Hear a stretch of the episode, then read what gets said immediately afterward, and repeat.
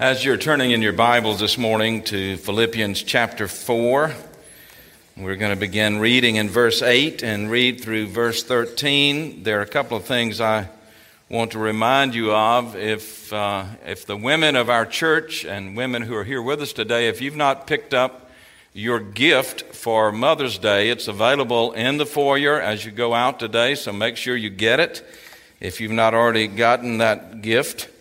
And uh, we are able, we're glad to be able to do this. Thank Corinne Eberly and her team for providing that. By the way, wasn't that a marvelous video at the beginning? Didn't you like that? That was so encouraging. Give Corinne a hand for doing that. She put all of that together. And uh, I had. Uh, uh, I didn't know exactly when we were going to schedule that, and uh, I just had the impression late yesterday afternoon that we needed to do that at the very beginning of the service. So I'm grateful for all the people up in the booth and Gene and others who were uh, understanding about flip, flipping a lot of things at the beginning of the service, and I'm glad we did it so you could see that. So pick up your gifts, and uh, those of you. Um, who uh, were wanting a copy of The Moon is Always Round. Uh, I got swamped last Sunday after church with people who wanted that book, and I had two copies. So uh, there are a dozen more copies coming. So they will be, I hope they would be here by yesterday. They didn't make it, so you will have them. At least a dozen of you will. So um, the. Um, uh, you can uh, let me know if you. I know some of you who want one because you were standing all around me yesterday, last Sunday, and uh, it's a wonderful book. So I hope you'll get it. We'll have them here next week. Philippians chapter four. Stand if you're able. Let's honor God in the reading of His Word.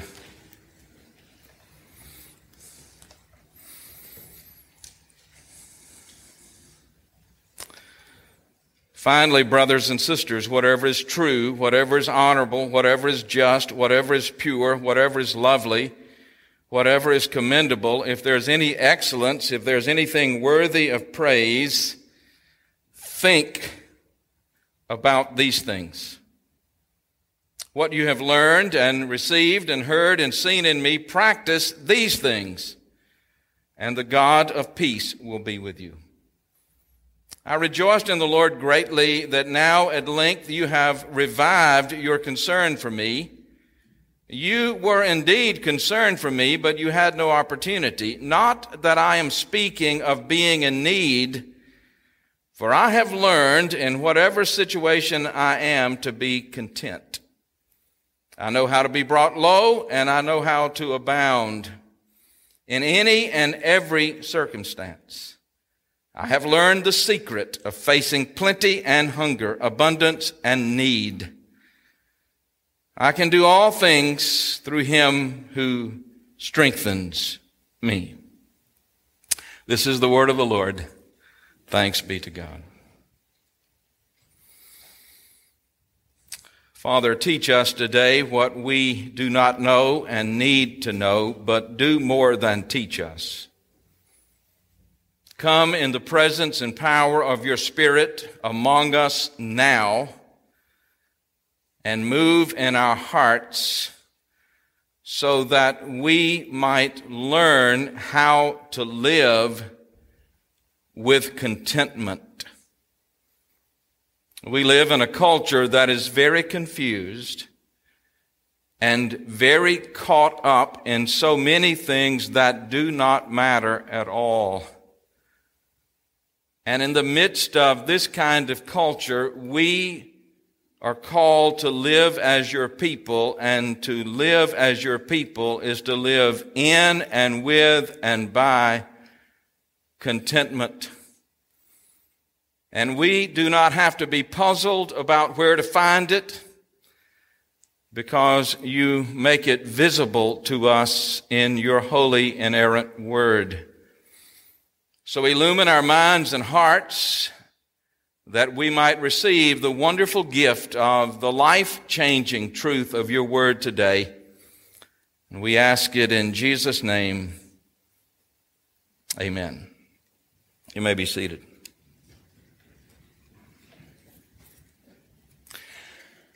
There is no doubt at all in the Bible that the one who brought the church into being, the Lord Jesus Christ, calls his church to unity. Now that means that one of the clear and evident marks of a true church is that the membership of that church will pursue with a passion unity in relationship to God through Jesus Christ, brought to us by the power of His Spirit under the authority of His inerrant Word. You and I have no ability at all, zero ability to bring unity to the church. We simply cannot do it. And we cannot do it because it's not our work to do. It is the work of the Spirit of God through the Word of God under the Lordship of Jesus to bring the church into the place of unity. The unity for which Jesus prays and the unity that Jesus proclaims is the kind of unity, the only kind of unity to which the Lord Jesus is committed. It is a unity that he has with God the Father in the presence and by the power of the Holy Spirit that he breathes into the body of Christ, the local church. It is a relational unity. It's a unity that we have with God through Jesus Christ because we've been born again through the Spirit of God.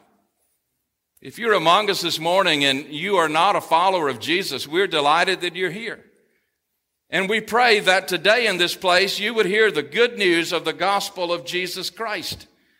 That God has come in Jesus Christ to save you. That He's come to rescue you from ruin. That He's come to deliver you from your rebellion against God. He's come to bring you His peace and His joy in your life.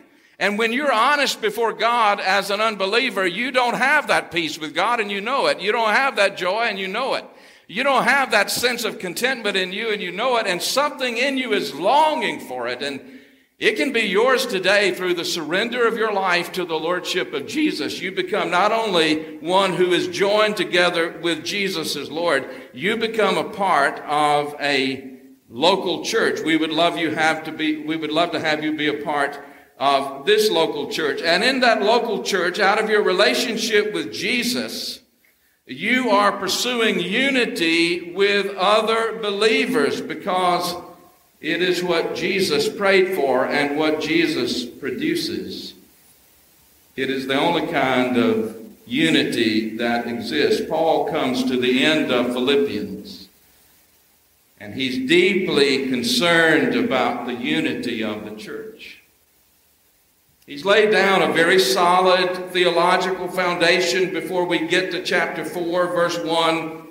And then he confronts the issue of unity. There are two women in the church that are disturbing the fellowship of the church. And they want their own way, and both of them are absolutely confident that God is on their side and they're after what they desire. And Paul, Paul speaks to them. And in speaking to them, he speaks to the larger church in Philippi, and in speaking to the larger church in Philippi, because we're reading and reflecting on this text both last Sunday and today, he is speaking to us. He speaks directly to these women. He calls them by name. The situation is so serious, the crisis so real, that he cannot afford to speak to it as if there is no person atta- attached to the issue. So he, he calls them first to a genuine community, to a real relationship with God, which includes repentance and remorse for our sins, where we say to God, We have sinned against you and we've sinned against others. Please forgive us. We would rather lose our rights than to offend the body of Christ in such a way that we may get our way and we may lose the way of Jesus in the larger church. if there's going to be unity, there must be a genuine community. And for there to be a genuine community of believers, there must be what is so absent in many of our congregations. There must be honesty before God. There must be honesty with one another. And there must be transparency. Some of you are sitting here this morning going through things in your life that nobody else knows about but you and your closest family members. And nobody that is a brother or sister in this body really knows. Often in local church after local church, we live in relationship with one another in ways that are not honest, in ways that are surely not transparent. We must be honest and transparent about biblical fidelity.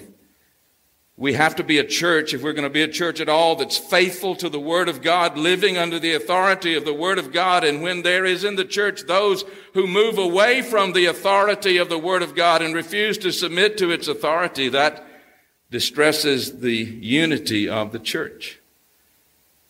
We must be people of theological integrity. We must believe what the Bible says and we must base our lives fully and faithfully on what the Bible says.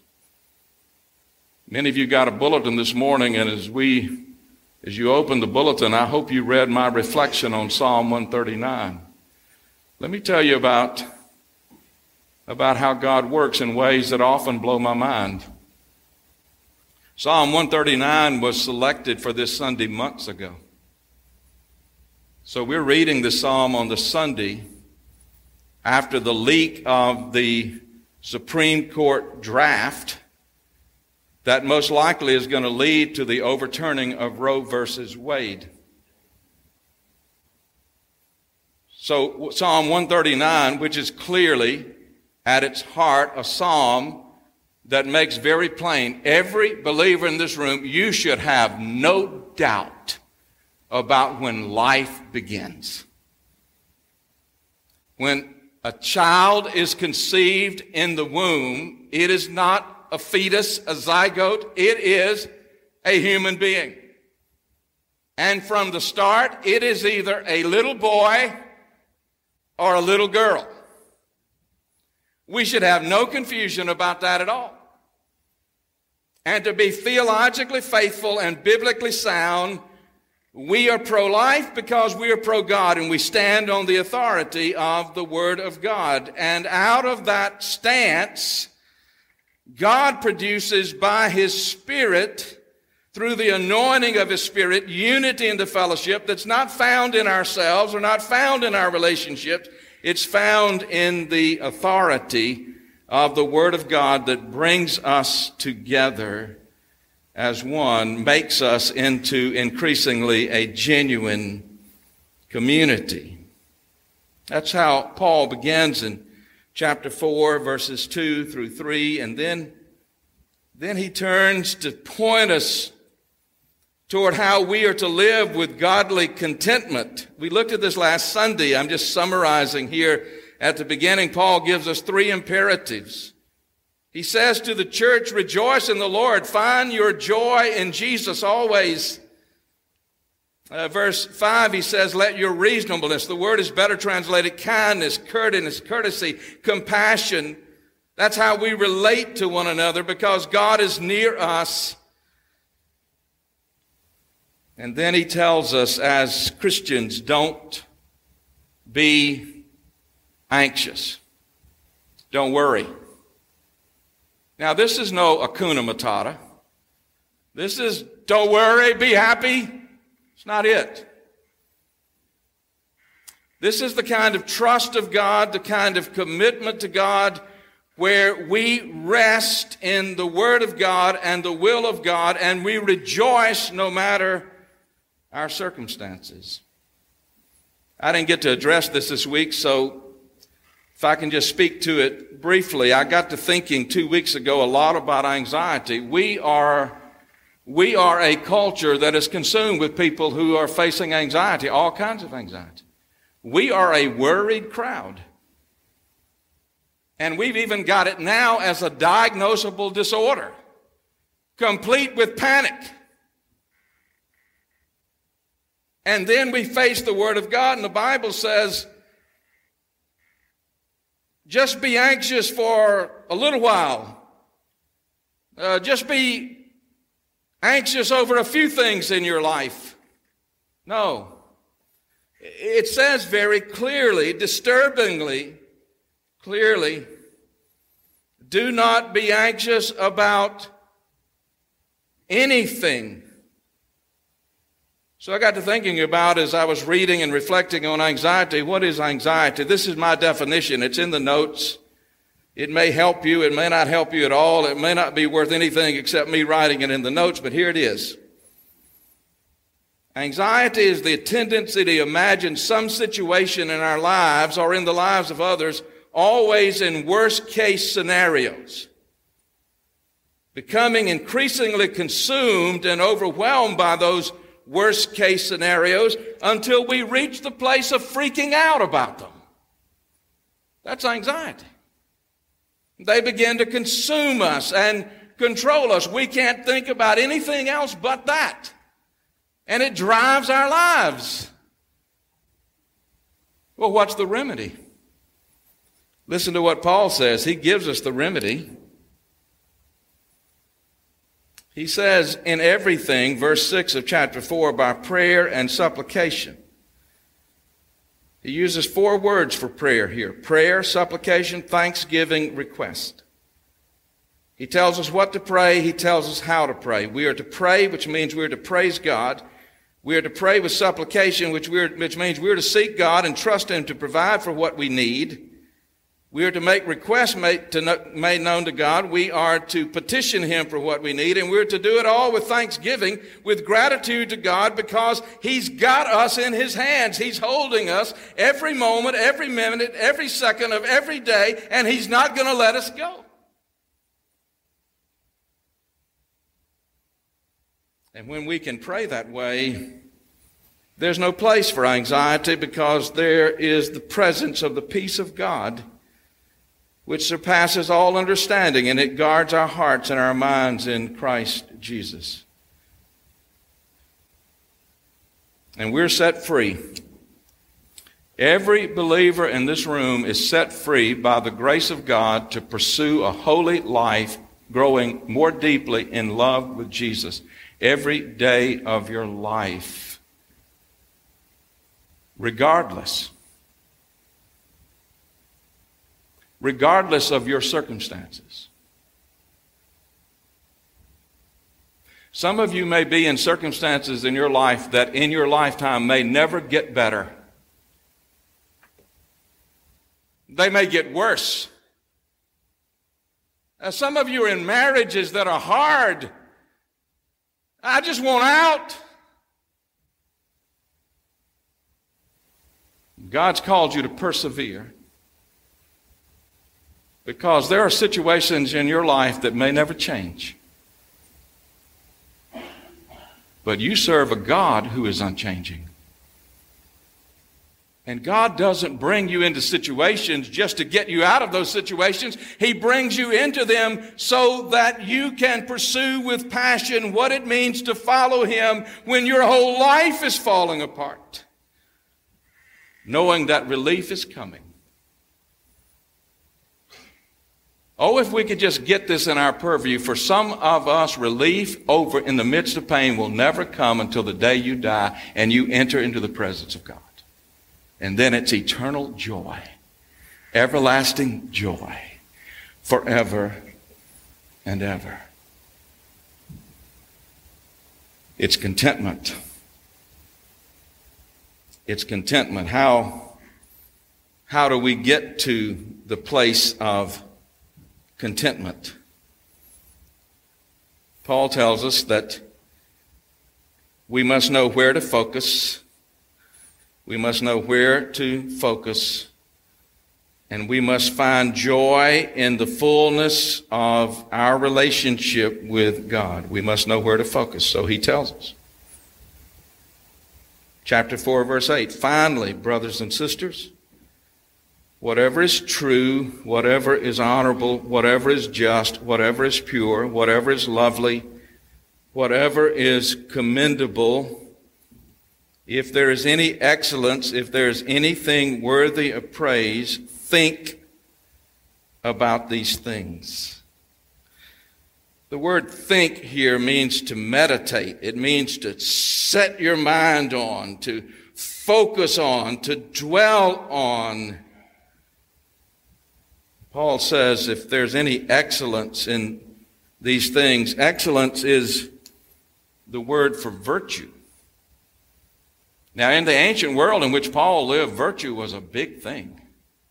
The Greeks and the Romans said the, the most important way to live is to live virtuously. And you've got to know what the virtues are, and you've got to learn them, you've got to love them, and you've got to live them. Problem is, the ancient Greeks and Romans taught that these virtues are located within us from birth because we are born basically good people. We're born with the ability to be whatever we want to be, to think about whatever we want to think about, to do whatever we want to do, that we are virtuous by birth and nature, and we must bring that out so that we can always be the best people we can be. In order for a baby to learn to be virtuous, the Greek and Romans taught that you must put that baby in every right environment you can find.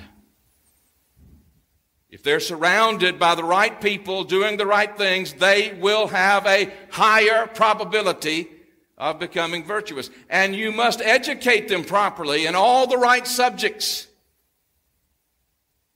So environment and education become from the pagan Greek and Romans the key to the virtuous life where you receive through your virtuous life, because you're living the virtuous life, you receive the blessing of the holy gods, plural.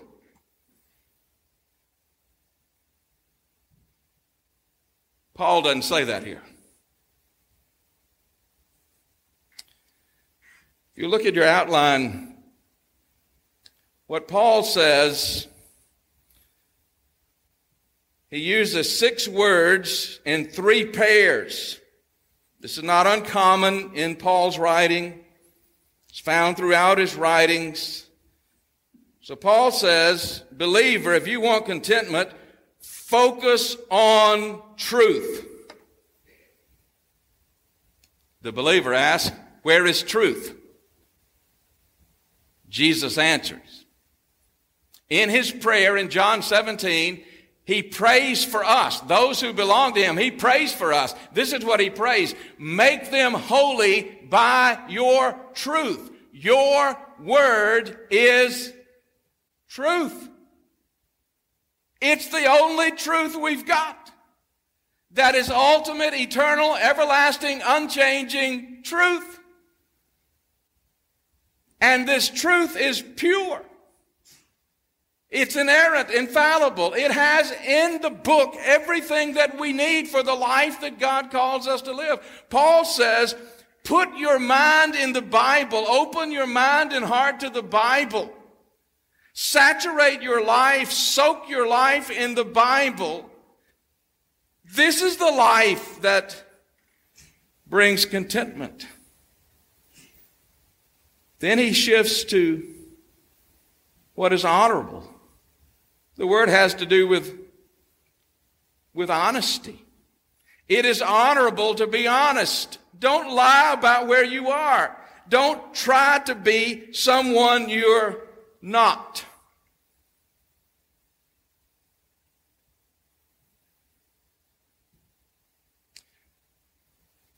Not all of you are like me, for which you ought to be very thankful to God.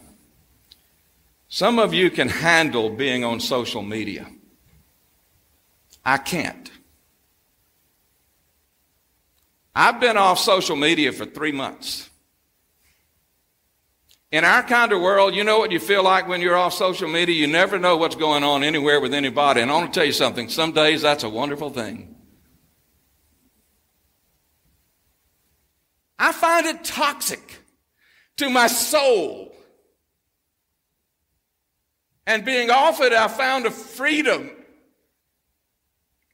and a delight that I had not known for a season because I was so saturated with that stuff. You ought to think about that. Because social media can influence you in such a way, particularly young people, that people on social media are speaking the truth about themselves. Can I let you in on a little secret? Most of them aren't.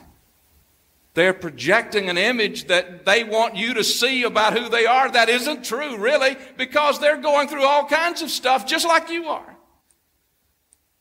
We need to learn how to be honest. Take the mask off and be honest. Because Paul says this is lovely. It's lovely. It's, it's attractive. This is who we are to be. Paul says we're to think about things that are just and right. What is just and right is not defined by our culture, it's defined by the Word of God. It's defined really by the Ten Commandments. Think about the Ten Commandments, what the Ten Commandments teach us, and let them govern your life and guide your life because this is commendable. The word commendable means literally to be pleasing to God. You want contentment? Set your mind on these things. Set your mind on the Word of God. The Word of God will help you do what is honorable and honest. The Word of God will enable you to see and to do what is just and right. And it is pure, it is lovely, and it is pleasing to God. Well, how do you get there? Paul tells us. We don't have to do more than think about these things. What you have learned and what you have received and what you've heard and what you've seen in me. You get there by hearing the teaching and the preaching of the Word of God. What you have learned and received and heard and seen in me, practice these things.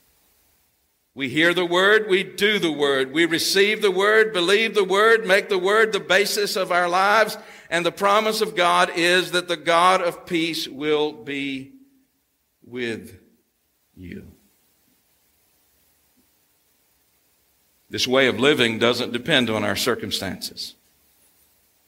Paul says in verse 10, I rejoice in the Lord greatly that now at length you have revived. The word for revived is used of a seed that was sown in the ground and hadn't produced anything for years, and then all of a sudden you see something sprouting that you'd not seen in a number of years.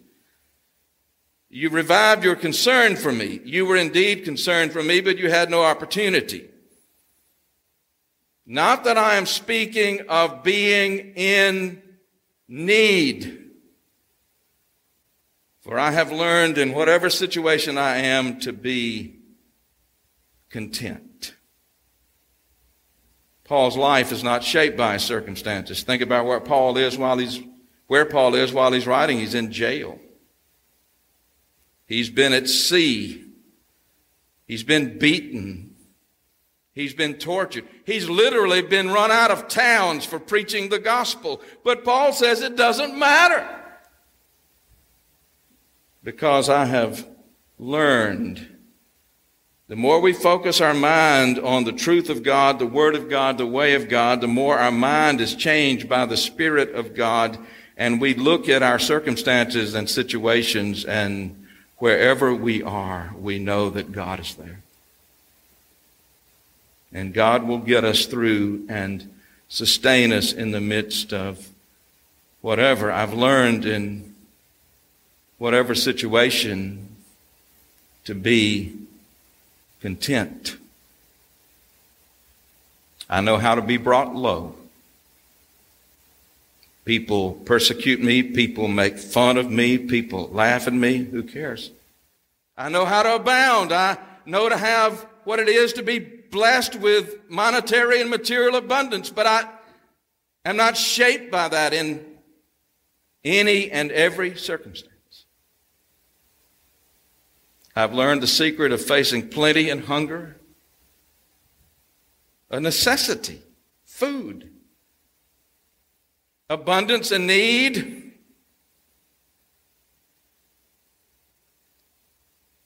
contentment. Contentment comes when our hearts are saturated with the Spirit of God because we are under the authority of the Word of God and our situations and circumstances, even if they never change, we do not change. Our love for God and our loyalty to God, our faithfulness to God, our focus on God, our dependence on God, our devotion to God. Contentment is learned. And it's learned over time. And there's not a single solitary person in this room that will not that will get there without God sending you through the deep, dark valley of despair. That's where we learn it.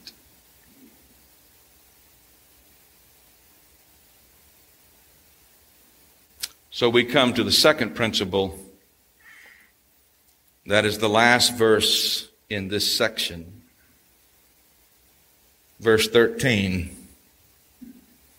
We come to the place where we can say, I can do all things through him who strengthens me.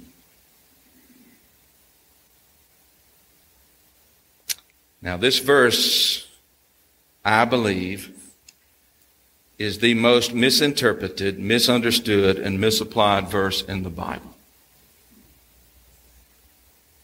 Where do you hear this verse used?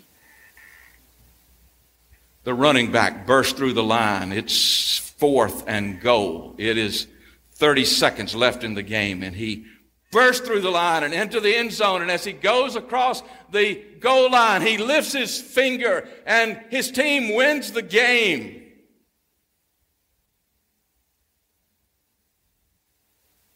Sideline reporter at the end of the game says to him, How did you do that? Well, you know, I, I just have to give, you know, all the glory to God, you know.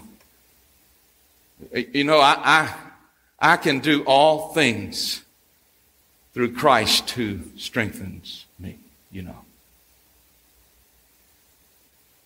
Every time I hear that, I get sick to my stomach. First thing I think about is that poor defensive line on the other side that probably has Christians on it. So, what about those boys? If that is true, if that's, if, if that's what he's saying, let's say he's a running back for some NFL team, and he really believes that, then there are at least two things he's going to say. He's going to say, first of all, I couldn't do anything without my offensive line, so give all the praise humanly to them. It's not about me. I just tote the football. Here's the second thing he should say. You know, I make more money, you know, than any football player ought to make. No, nobody playing a game ought to be paid, paid a million dollars. Come on. You know, what I'm going to do, you know? I'm going to start living on a whole lot less and I'm going to support church plants all over the world with all that money that I don't need anyway, you know? Now we're talking.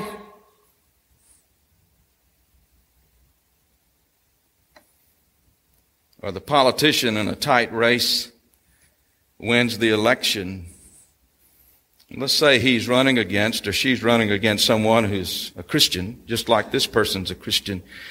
The election is over and the person says, I can do all things through Christ who strengthens me. Friends, this text is not about us. Is not at all about us. Let me translate it literally. I did in the notes at the end. This is what it says literally.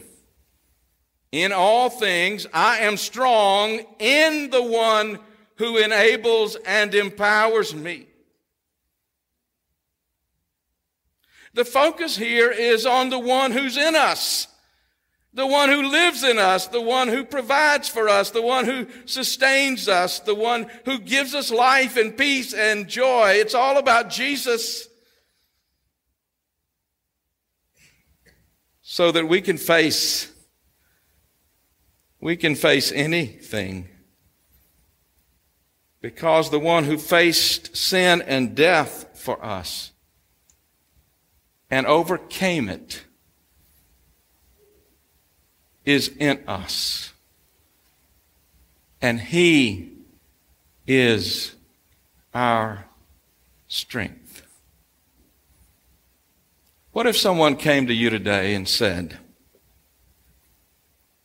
You can have everything in your life that you've got right now, but you have to walk away from Jesus. You can have your home, your car, your clothes, job, everything.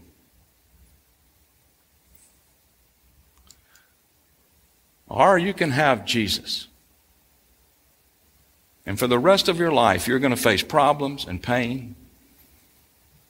You're going to deal with difficulties. But Jesus is in you. And He is your everything. Is He your everything?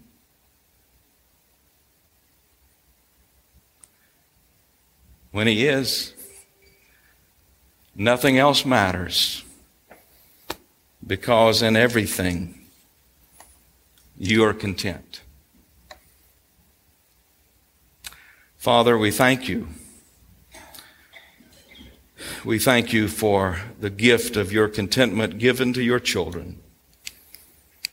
And I pray that you would help us to think about these things, to think deeply about these things, to think clearly about these things, so that we're able to say, Give me Jesus. Just give me Jesus. You can have all your world. That is no world at all. With all your stuff that will go. All I want, all I need, all I desire is Jesus. In His name, amen.